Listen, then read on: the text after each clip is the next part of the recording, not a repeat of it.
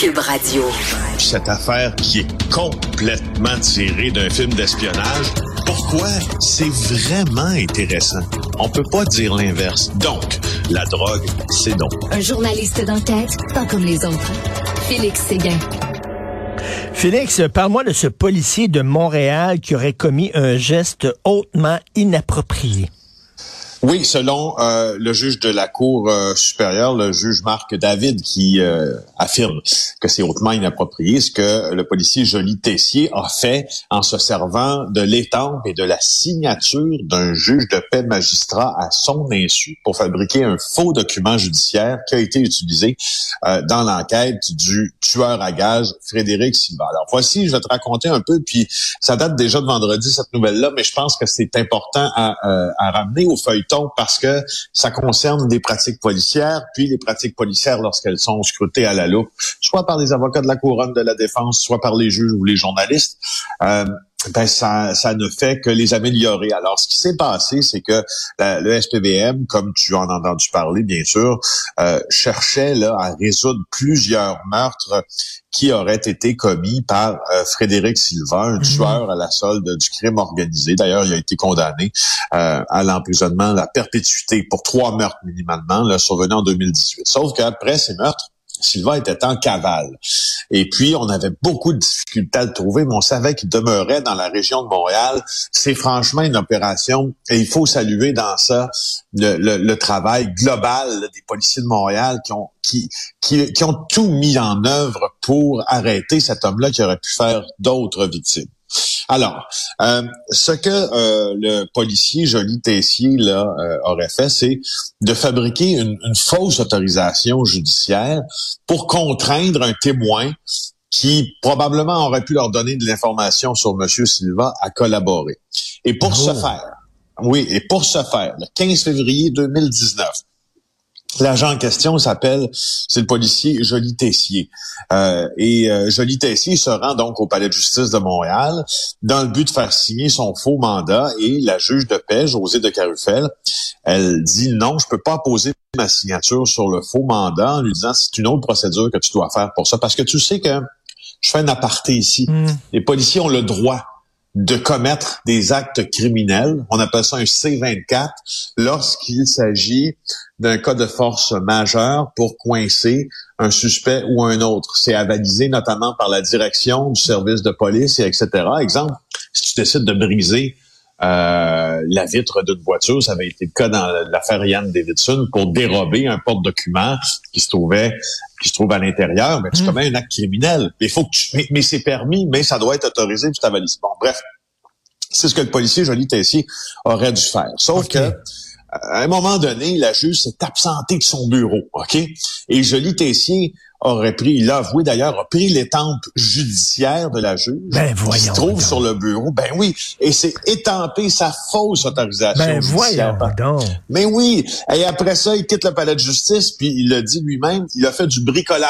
C'est-à-dire qu'il est allé chercher la signature du juge, dans un autre mandat pour la mettre sur un nouveau avec cette étampe qu'il avait euh, subtilisée, en fait, donc qu'il avait utilisée. Euh, et puis, il y a deux, il y a deux conceptions qui s'affrontent là-dedans. Il y a la conception du C24, c'est-à-dire que le policier mm. se dit, ben regarde, j'ai le droit moi de fabriquer un faux si ça m'est autorisé par les patrons pour coincer quelqu'un. Mais tu as l'autre conception aussi qui dit tu peux pas voler le temple d'un juge, Richard. Ben non. Tu peux pas aller dans le ben bureau d'un juge voler son état. Ben non, ben non, ben non, ben non, ben non, ben non, ben non. Et là, dans, dans notre ben dossier-là, la défense, ben oui, tu sais, la défense dans le dossier euh, qui est assurée par Daniel Roy, elle a réclamé l'arrêt des procédures dossier-là. C'est ça, les policiers qui commettent ce genre de choses-là, puis là, je reviens à l'enquête où on avait, entre autres, enregistré les conversations euh, d'un homme avec son avocat.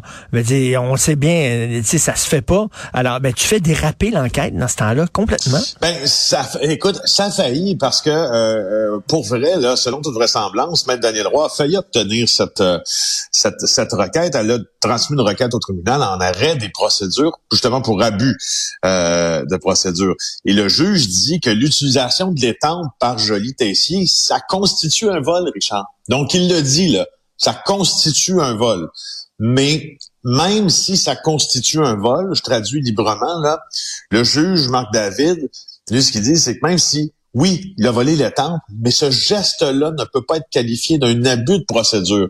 Mais si on avait été devant un autre juge, peut-être que ça l'aurait été. Tu comprends? Donc, c'est là où les policiers euh, doivent remettre leur travail en question et même que le juge Marc David, ce qu'il dit, il renvoie l'affaire au législateur en disant, ich, faudrait peut-être que le législateur à Ottawa euh, amende ou modifie euh, la, manière dont le code criminel est conçu, parce que c'est une procédure qui est assez méconnue du public, là, pour qu'on puisse encadrer un peu mieux cette euh, fausse autorisation, cette technique de fausse mmh. autorisation judiciaire mmh. comme technique d'enquête, parce que là, à un moment donné, ça risque de, comment dirais-je, aller bien mal au cours de certains procès si on commence à faire des autorisations, des fausses autorisations ben judiciaires à tout vent, tu comprends?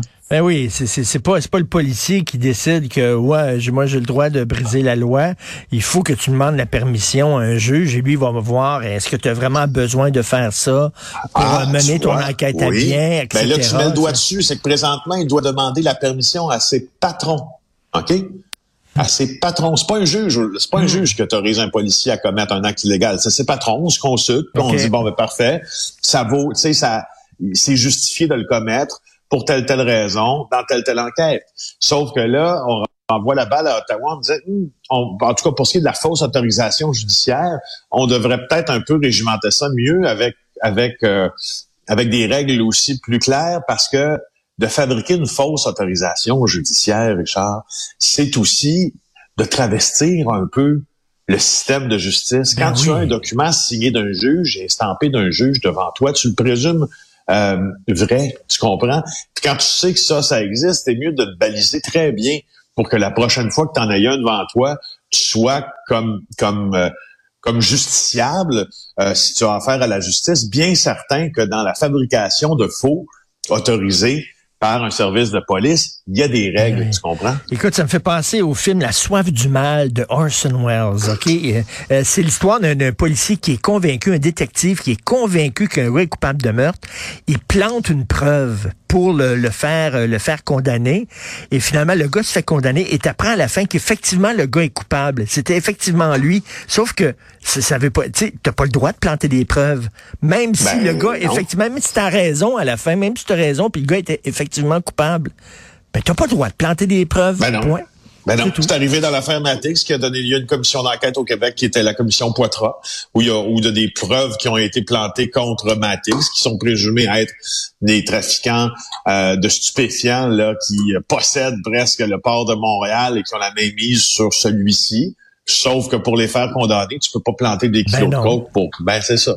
Qu'est-ce que ben C'est comme ça. Euh, violence armée, ça continue. Donc, un jeune qui a été criblé de balles euh, en revenant d'une fête familiale à Laval, puis euh, oui aussi dans Ville-Saint-Laurent aussi des, des, coups de feu. Donc, ça, ça, continue.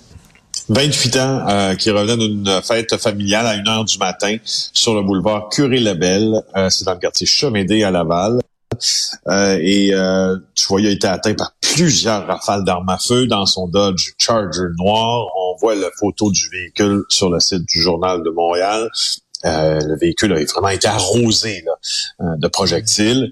Est-ce qu'il y avait des antécédents judiciaires? Est-ce que non, pas connu des milieux policiers. Deuxième meurtre de l'année à survenir à Laval. Par contre, il y a un jeune de 14 ans qui est à l'arrière de la voiture, gravement blessé par des projectiles va rester avec de grosses séquelles selon le service de police de Laval. Dans il y avait une femme dans la trentaine, un autre adolescent aussi dans la même voiture, blessure mineure, pas d'arrestation. À ça brasse beaucoup. Euh, et... je sais que ça te préoccupe la violence par arme à feu. Alors voilà. Oui, mais tu sais, c'était euh, un autre qui s'est trompé encore, une mauvaise cible. Il voulait atteindre quelqu'un qui était dans un gang, puis il s'est trompé, puis c'est quelqu'un qui avait totalement innocent. On sait pas encore vraiment le. non, on sait pas. Il y a deux possibilités, c'est soit que ça soit euh, justement quelqu'un qui était atteint par erreur ou quelqu'un qui n'est pas connu des policiers. Puis ça veut pas dire que t'es pas connu des policiers, que tu te trempes pas dans quelque chose de louche non plus. Euh, puis qu'il y avait des comptes à régler. Alors Écoute, une des deux options. En terminant, tu veux me parler des complotistes parce que tu as lu un livre sur Jim Garrison. Jim Garrison, ceux qui ont vu le film JFK d'Oliver Stone, c'était ce, ce procureur-là euh, qui était convaincu qu'il y avait un complot euh, avec la CIA, le FBI, les exilés cubains, la mafia, etc. pour tuer euh, John Kennedy. Tu veux me parler de ça?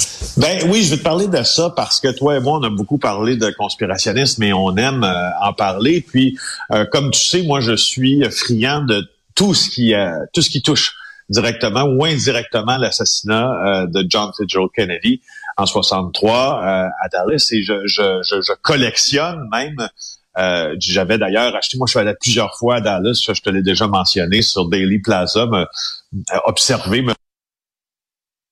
Oups. On l'a perdu malheureusement. Bon, ben écoute, on reprendra cette conversation-là. du président. Oui, euh, tu on est toujours là, Richard? Oui, on est toujours là. On t'écoute. Bon, alors il y a quelque chose donc qui m'aspire dans, dans, dans, dans, cette, dans cette tragédie-là. J'avais même acheté, et là je te niaise pas, sont dans le locker chez nous, tous les tomes de la commission Warren. Ah ouais, oui, ça au complet. J'ai ça au complet. hey, c'est des dizaines et des dizaines de, de livres reliés. Il m'en manque quelques-uns avec le temps, mais bon, bref, euh, bon. Et, et, j'avais bien sûr lu euh, le livre de Jim Garrison, Affaires non classées, JFK, Affaires non classées. Puis euh, ce livre-là, je l'ai égaré, comme j'égare bien des affaires dans ma vie. Et euh, il y a un ami friand de cette chronique, d'ailleurs, qui se reconnaîtra, qui me l'a renvoyé, le livre. Et je l'ai reçu, je crois que c'est vendredi dernier. Euh, et j'ai commencé à le relire, puis ça m'a ça m'a replongé dans le conspirationnisme. Et je voulais tester avec toi une certaine théorie. Tu sais que, et tu seras d'accord avec moi que le conspira les, les, complots, ça existe. Probablement que l'assassinat de John F. Kennedy, d'ailleurs la mère de, de tous les complots, n'est-ce pas? Mmh, mmh, mmh. Il y en a eu d'autres à travers le temps. Euh, la question des armes de destruction massive en Irak, c'est un complot euh, de l'administration euh, de, George W. Bush pour en trouver alors qu'il n'y en avait pas. Le scandale du Watergate, c'est un complot ourdi ben par l'administration de Richard Nixon.